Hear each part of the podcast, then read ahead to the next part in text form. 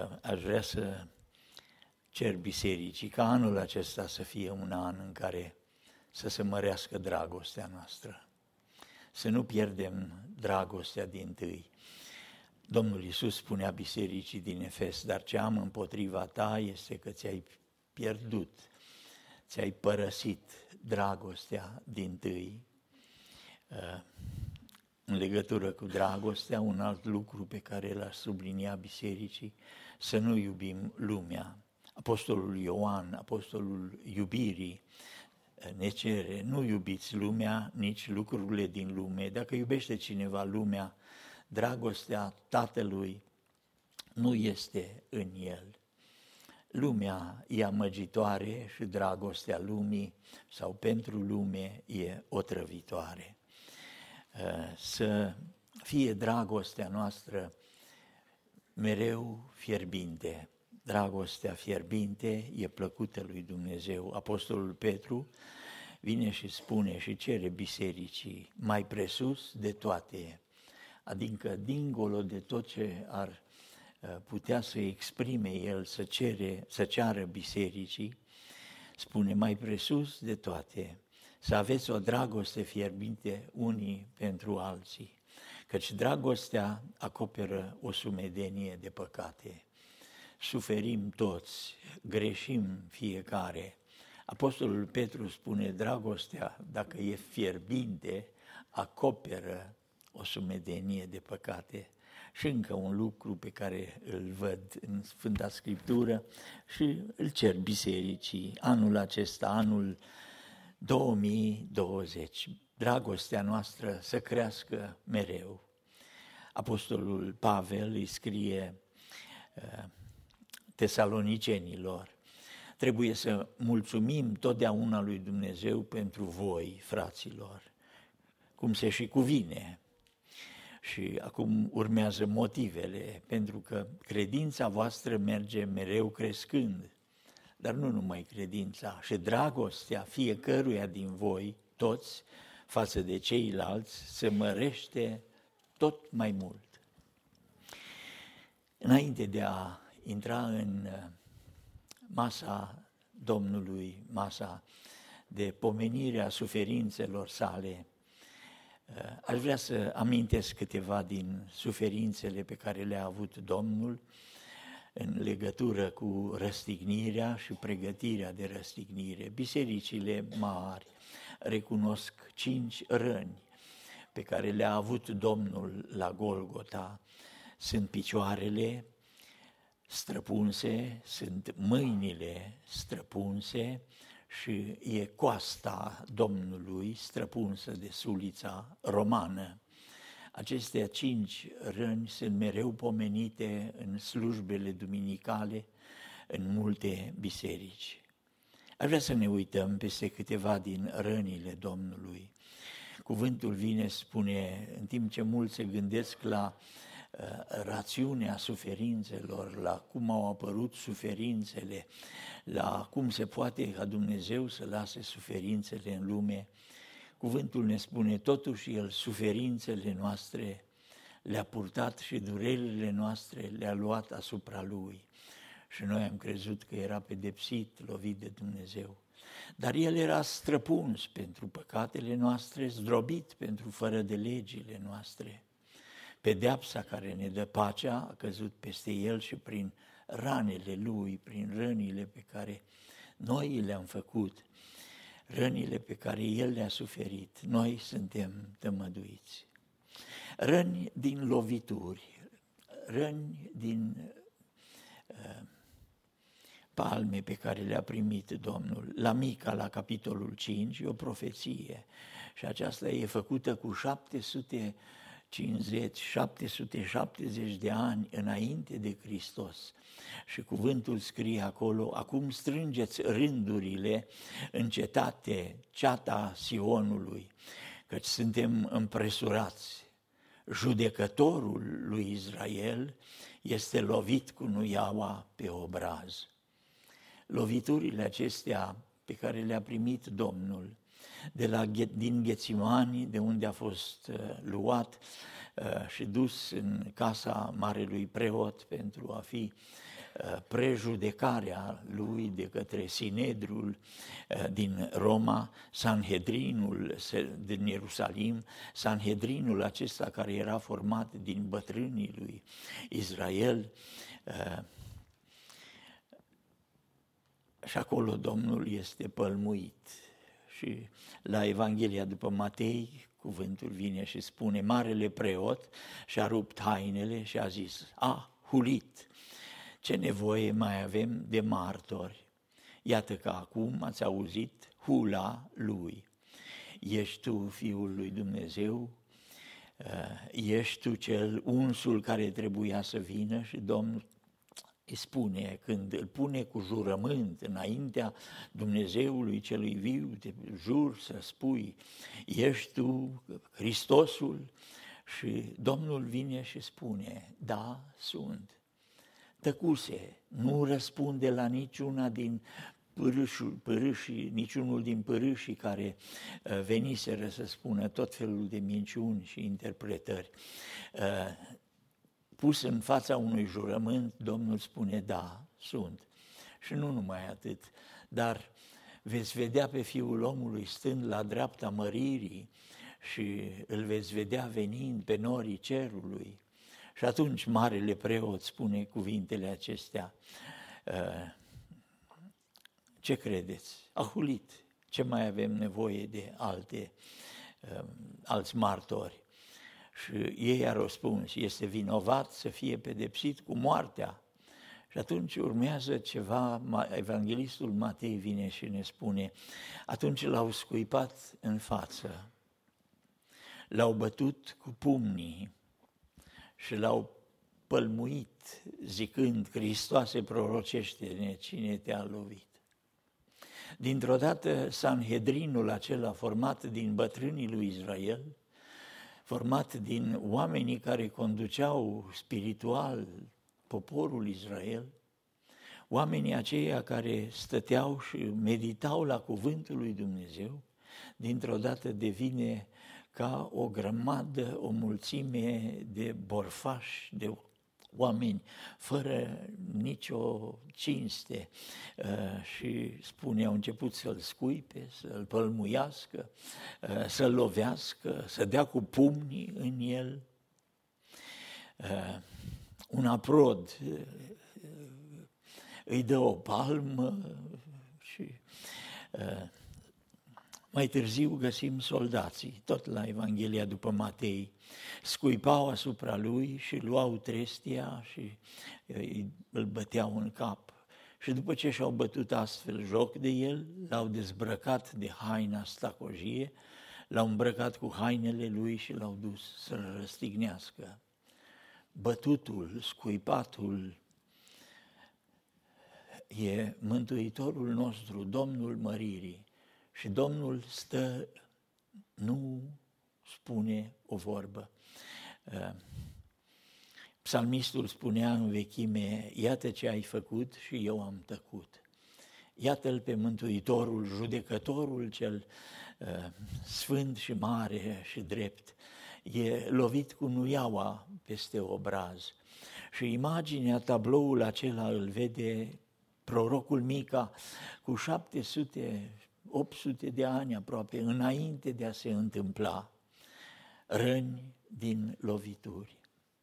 Am luat rănile din biciuire, uh, un psalm ca prorocie și apoi Isaia, uh, psalmul 129 spune, plugarii au arat pe spinarea mea, au tras brazde lungi pe ea plugarii au arat pe spinarea mea și fiecare bici pe care l-a primit. În, înainte de răstignire, romanii aveau obiceiul acesta la execuție, că înainte de răstignire, uh, cel care era osândit să fie bătut cu uh, biciul acela flagelat care avea șapte uh, funii și la fiecare funie erau prinse oase sau uh, Uh, niște plumbi care să lovească, nu numai că făceau greutatea mai mare cu lovitura, dar rupeau din trupul Domnului. De multe ori osânditul cădea leșinat pentru că era pierderea de sânge și era durerea cumplită. Biciul acesta era necruțător Eh, plugarii au arat pe spinarea mea, spune prorocul, imaginea Domnului la eh, biciul roman. În Isaia, la capitolul 50, mi-am dat spatele înaintea celor ce mă loveau și obrajii înaintea celor care îmi smulgeau barba. Nu mi-am ascuns fața de ocări și de scuipări. Isaia, prorocul, vede imaginea aceasta în care fața Domnului e, prin smulgerea bărbii, e plină de sânge. Fața lui e sânge și de la cununa de spini, e tot trupul plin de sânge, fiecare rană e un izvor de sânge, izvor răscumpărător pentru noi. Ioan ne spune, Eh, Pilat a luat pe Iisus și a pus să-l bată. Lucrul acesta pare atât de simplu și o simplă frază pe care evanghelistul Ioan ne spune, dar e atâta durere, e atâta eh, agonie în biciuirea Domnului, încât parcă și îngerii ar vrea să sară și să oprească. E prea mult. Eh, durerea aceasta și Domnul stă ca un miel care e dus la tăiere. Eh, dar vine Isaia și spune, suferințele noastre și durerile noastre le-a luat asupra lui. El e mielul de ispășire pentru vinovăția noastră. Există răni apoi aici prin sfârtecare, prin penetrare. E cu una de spini uh, și Romanii au împlitit de undeva de lângă uh, sala în care erau, de la sala de judecată, au crescut spini. Și am înțeles că spinii din Ierusalim erau mai mari, mai lungi decât spinii cu care suntem noi obișnuiți în holdele noastre bănățene sau bihorene. Uh, spinii aveau țepi de câte 10 uh, milimetri. Uh, sunt spini ascuțiți, spini otrăviți și acestea sunt se împlântă în fruntea Domnului Isus au împletit o cunună de spini, ne spune Matei la capitolul 27, pe care uh, cununa i-au pus-o pe cap și uh, i-au, pus o, i-au dat o trestie în mâna dreaptă, ca împărat, are cunună, are sceptru, apoi îngenuncheau înaintea lui, își băteau joc de el și ziceau plecăciune, împăratul iudeilor. Iar Ioan, la capitolul 19, ne spune, atunci Pilatul a luat pe Iisus și a pus să-l bată. Ostașii au împletit o cunună de spini, i-au pus-o pe cap și l-au îmbrăcat cu o haină de purpură roșie. El e tot sânge și haina e tot roșie. Acesta e împăratul nostru, e cel care a murit pentru noi. Cântarea noastră spune o frunte însângerată și mândră în altă uchin. Și cuvântul mândru e din haraicul acela pe care îl folosim noi românii când spunem ce mândră ești sau uh, ce mândră e casa Domnului, uh, ce frumoasă ești. Și psalmistul spune o frunte însângerată, frumoasă în altă uchin, o frunte pângărită sub ramura de spini o frunte împodobită cu har dumnezeiesc și azi disprețuită în veci, eu te slăvesc. Tu față demnă, sfântă, de care s-a mirat pământul întreg și cerul, ah, cine, cine te-a scuipat? Ce palidă ești astăzi! Ah, cine ți-a luat lumina neîntrecută a ochiului curat? El e biciuit, e tot sânge, el are sânge care curge din izvoarele țepilor acelora care au penetrat peste tegumentul, peste pielea feței lui. Uh, spatele e ca, un, uh, ca o brazdă de arat, uh, cu nuni care au sfârtecat, au penetrat pielea Domnului și fiecare e un izvor de sânge. E o străpungere în uh, rănile Domnului. La Psalmul 22, uh, cuvântul și aici psalmistul la versetul 16 spune că niște câini mă înconjoară, uh, o ceată de nelegiuiți dau târcoale împrejurul meu, mi-au străpuns mâinile și picioarele. Lucrul acesta e una din profețiile cele mai uimitoare, pentru că la evrei osândirea și moartea și execuția se făcea prin omorârea cu pietre. Era un loc unde era pus osânditul la mijloc și apoi martorii aruncau cu pietre și murea prin loviturile pietrelor. O moarte crudă, dar romanii au folosit răstignirea. Răstignirea a ajuns foarte târziu în istorie la anul 1000 înainte de Hristos, cu un mileniu înainte de răstignire, psalmistul vede imaginea aceea în care mi-au străpuns mâinile și picioarele. Și Zaharia vede ca o discuție. Și dacă eh, am putea să ne imaginăm și lucrul acesta, îngerii, eh, dacă va întreba cineva, de unde vin aceste răni pe care uh, le ai la mâini? El va răspunde, în casa celor ce mă iubeau l-am primit. Domnul Iisus care e cu răni la mâini și la picioare și atunci când uh, a fost uh, în mijlocul ucenicilor, ucenicii se miră, stau uimiți de ce văd în fața lor pe Domnul care fusese răstignit. Și în seara aceleiași zile, cea din tâia săptămânii, pe când ușile locului unde erau adunați ucenicii erau încuiate de frica iudeilor, a venit Isus, a stat în mijlocul lor și le-a zis, pace vouă, liniștiți-vă, fiți pe pace, uh, nu e niciun motiv să vă tulburați. Și după ce a zis aceste vorbe, le-a arătat mâinile și coasta sa. Lui Toma mai târziu arată mâinile și picioarele.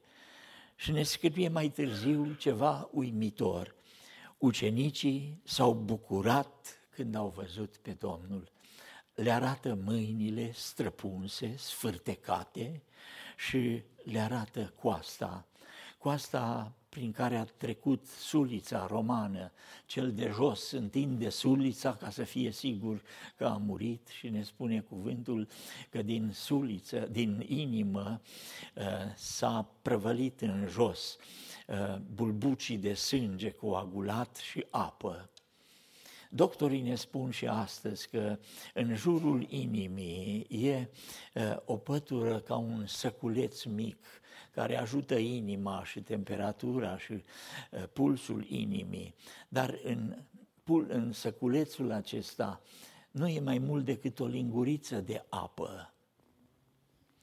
Și apoi vin tot ei și spun, în afară de cazul când durerea e atât de mare și se poate să fie, nu numai să fi murit, că nu e serul fiziologic prin uh, coagularea sângelui. Aici e vorba de ceva care e uimitor. Uh, a curs sânge și apă. Și doctorii iarăși vin și ne spun, în caz că durerea a fost atât de mare, că durerea a fost atât de, de, de necruțătoare, uh, săculețul acela din jurul inimii adună apă și apa se adună până la câteva pahare de apă. doctorii spun asta și de fapt, într-un fel, întăresc ce scrie evanghelistul Ioan care a fost acolo. A curs apă pentru că în durerea aceea trupul și-a făcut lucrarea. Era în, uh, atârnat pe cruce și inima trebuia să bată mult mai rapid, dar nu mai are sânge și într-un fel e pompa care merge în sec, nu mai are sânge și se adună apă din durerea aceasta cumplită.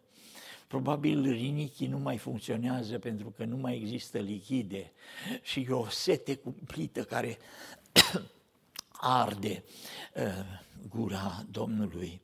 Întocmai cum scrie cuvântul despre moartea și răstignirea Domnului. Uh, e aici ceva uimitor.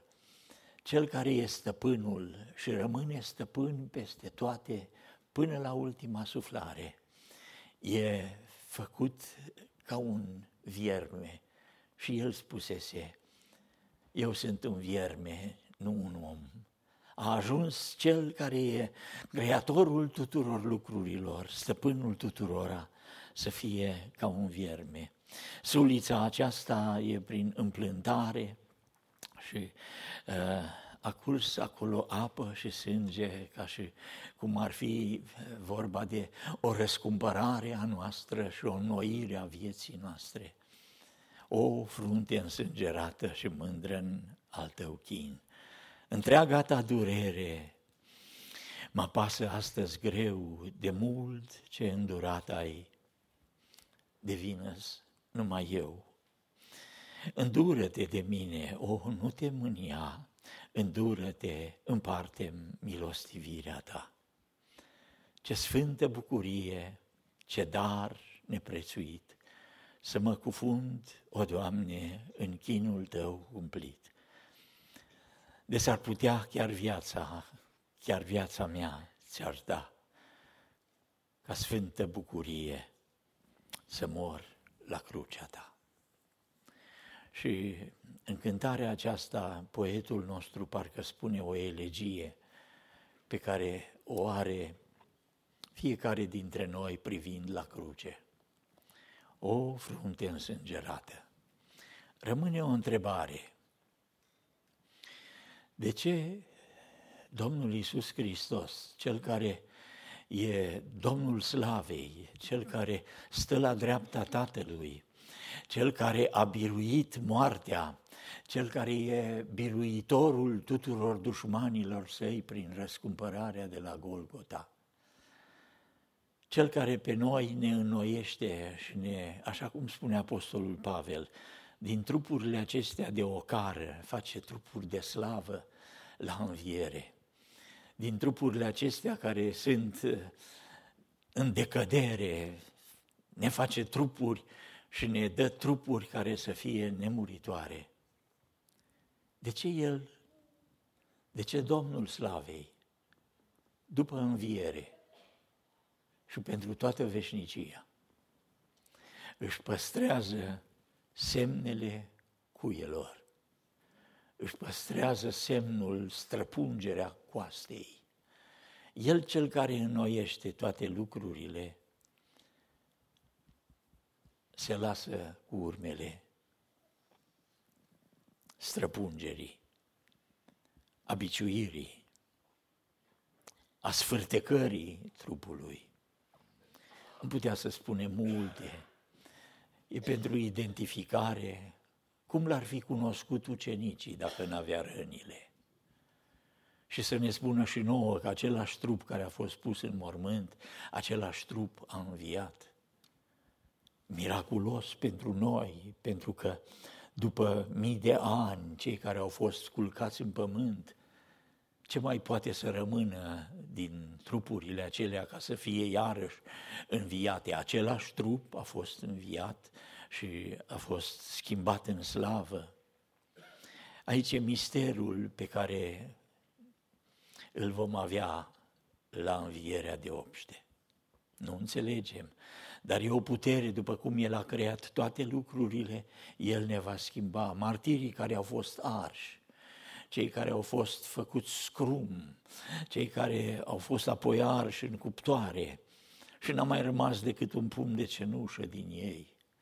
E bine, atomii aceia rămân în atmosfera Pământului, în planeta aceasta, într-un fel de păstrare sacră, încât Domnul va schimba trupurile noastre smerite și le va face asemenea trupului slavei sale.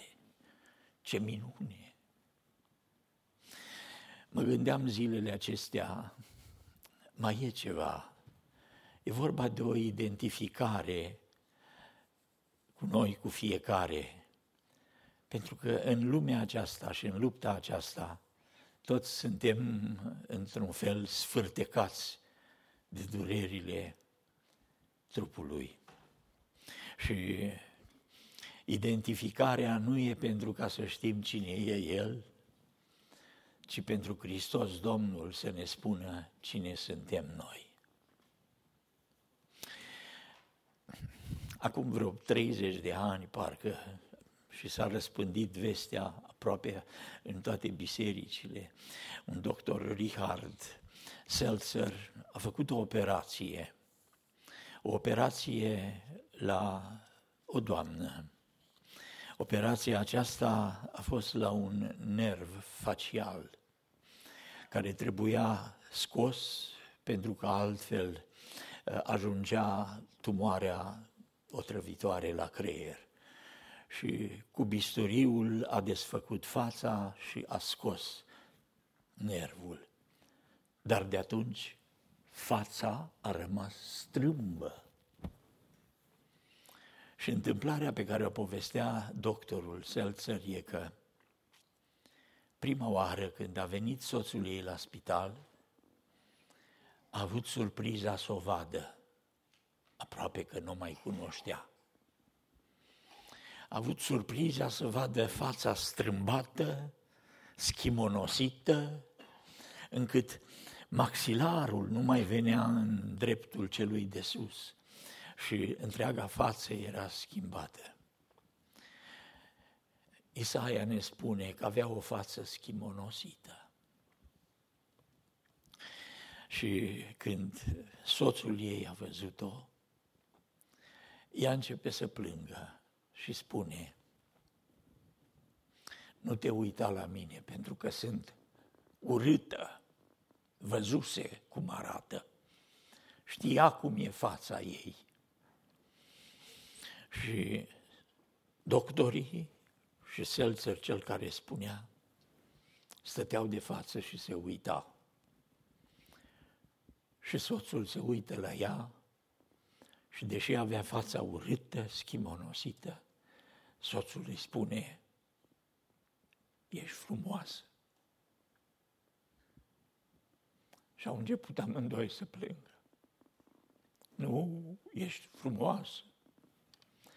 Și apoi s-a plecat să o sărute, dar nu putea să o sărute. Și ca să o sărute, a trebuit și el să strâmbe fața puțin, ca să poată să-i atingă buzele. Și atunci, ca răspuns la întrebare, cum de-a rămas cu rănile acelea? Când le spune ucenicilor, pace vouă, nu vă întristați sunteți frumoși, cu toată schimonosirea pe care păcatul a adus-o în lume și cu toată strâmbătatea care e aici pe pământ. Pace vouă! V-am pregătit un paradis frumos pentru oameni frumoși, care vin din necazul cel mare să moștenească slava veșnică. Da, păstrează rănile acelea ca să-și aducă aminte tot cerul. Că ajungem acolo și am ajuns acolo numai prin rănile celui care a fost mielul lui Dumnezeu, care a ridicat păcatul lumii. Păstrează rănile acelea pentru că e la dreapta Tatălui și cuvântul ne spune mijlocește pentru noi și nu are decât să ridice mâinile în fața Tatălui ca să știe și să fie o mijlocire. Sunt suferințele pe care le-am avut pentru cei pe care i-am iubit. Și dacă îngerii îl întreabă de unde ai rănile acestea, el să spună, le-am primit în casa celor în care am așteptat dragoste a celor care m-au iubit. Sunt rănile iubirii lui Dumnezeu. Deci, rănile acestea sunt podoaba, sunt ca un steag pentru Hristos Domnul, sunt strălucirea de majestate pe care le păstrează pentru totdeauna. Răni pentru noi, răni la cruce, răni pălmuit, scuipat. Dumnezeu a căzut, a găsit cu cale, scrie Isaia, să-l zdrobească. Această zdrobire e ceva fără milă, e ceva în care nu rămâne nimic, e vierme, se face Dumnezeu pentru noi, din dragoste pentru noi. O, Doamne, ajută-ne să avem o dragoste și noi, curată, ca dragostea aceea din tâi, când ți-am văzut lumina și ți-am dat viața. O dragoste care să crească mereu, o dragoste curată, ca să nu ne lase nepăsători față de jertfa Domnului niciodată în viață. Mă rog ca Domnul să lucreze și gândurile acestea privind la cruce și la durerile și suferințele Domnului să ne curățească și pe noi în așa fel încât să înțelegem mai frumos, mai drag, ce mare iubire a avut Tatăl pentru noi.